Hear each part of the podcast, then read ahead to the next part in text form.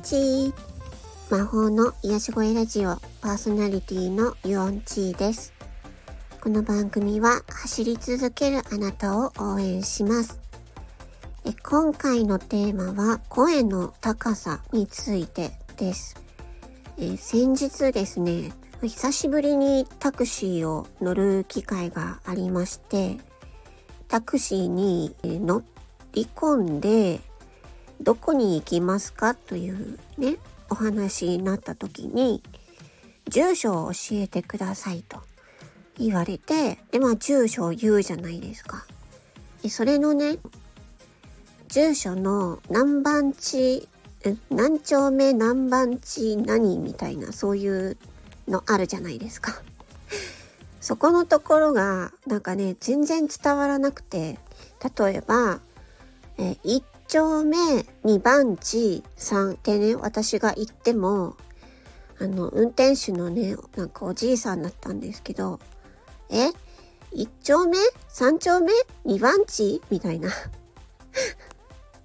なんかい、ん ?1 丁目の3番地の 2? いやいや違います。1丁目の2番地3ですって言っても、うん、1丁、一丁目の3番地 ?3?2?1? とか もうね、なんかね、そういうやりとりをね、なんかずっとしてたんですね。うん。で、あの、おじ、おじいちゃん運転手さんは、ナビをね、ナビの中からね、こう選択肢を選選ぼうとしてるんですけど、なんかうまく聞き取れなかったみたいで、えそんな感じでやり取りをしてやっと伝わったと思ってはあと思ってなんかその住所の何番地何何丁目何丁目何番地何っていうのって略して書く時ありますよねなんか例えばさっきの1丁目2番地さんだったらえっ、ー、と1の2の3って書いたりしますよね。なんかその辺が私も一瞬わかんなくなっちゃって。でもなんか正しい風に伝えてもなんか全然なんかうまく伝わらなくてはあと思ったんですけど。ねたまたまその時ふっと思い出したのが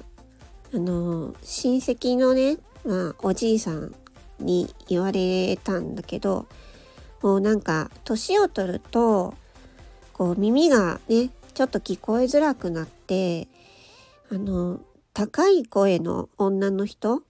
の声が聞き取りづらいって言ってたんですね。うん、それをねふっと思い出して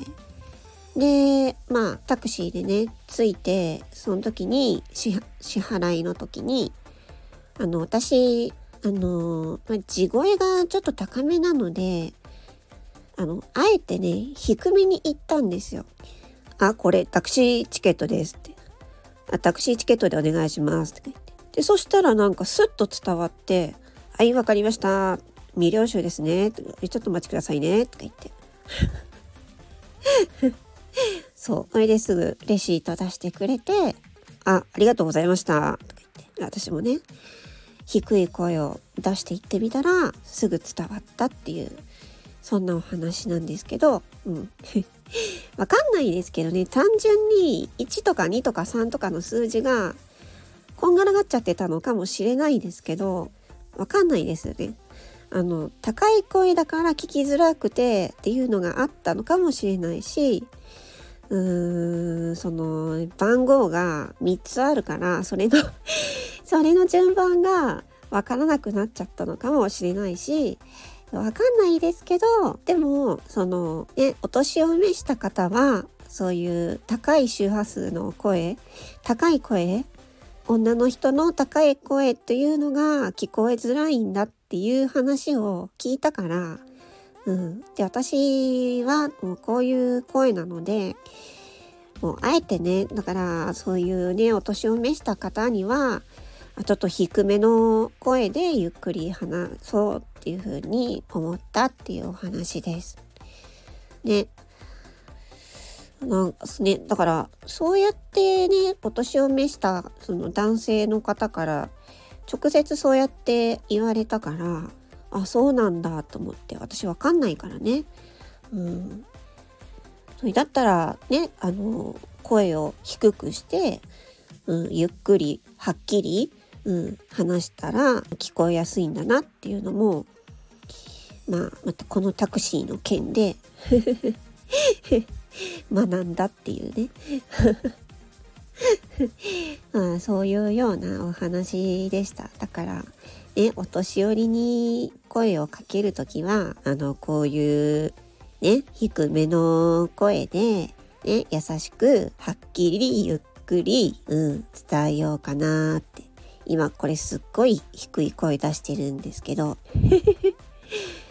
これほんとこれ地声じゃないので、これずっと言ってると、喉を痛めるんですよね。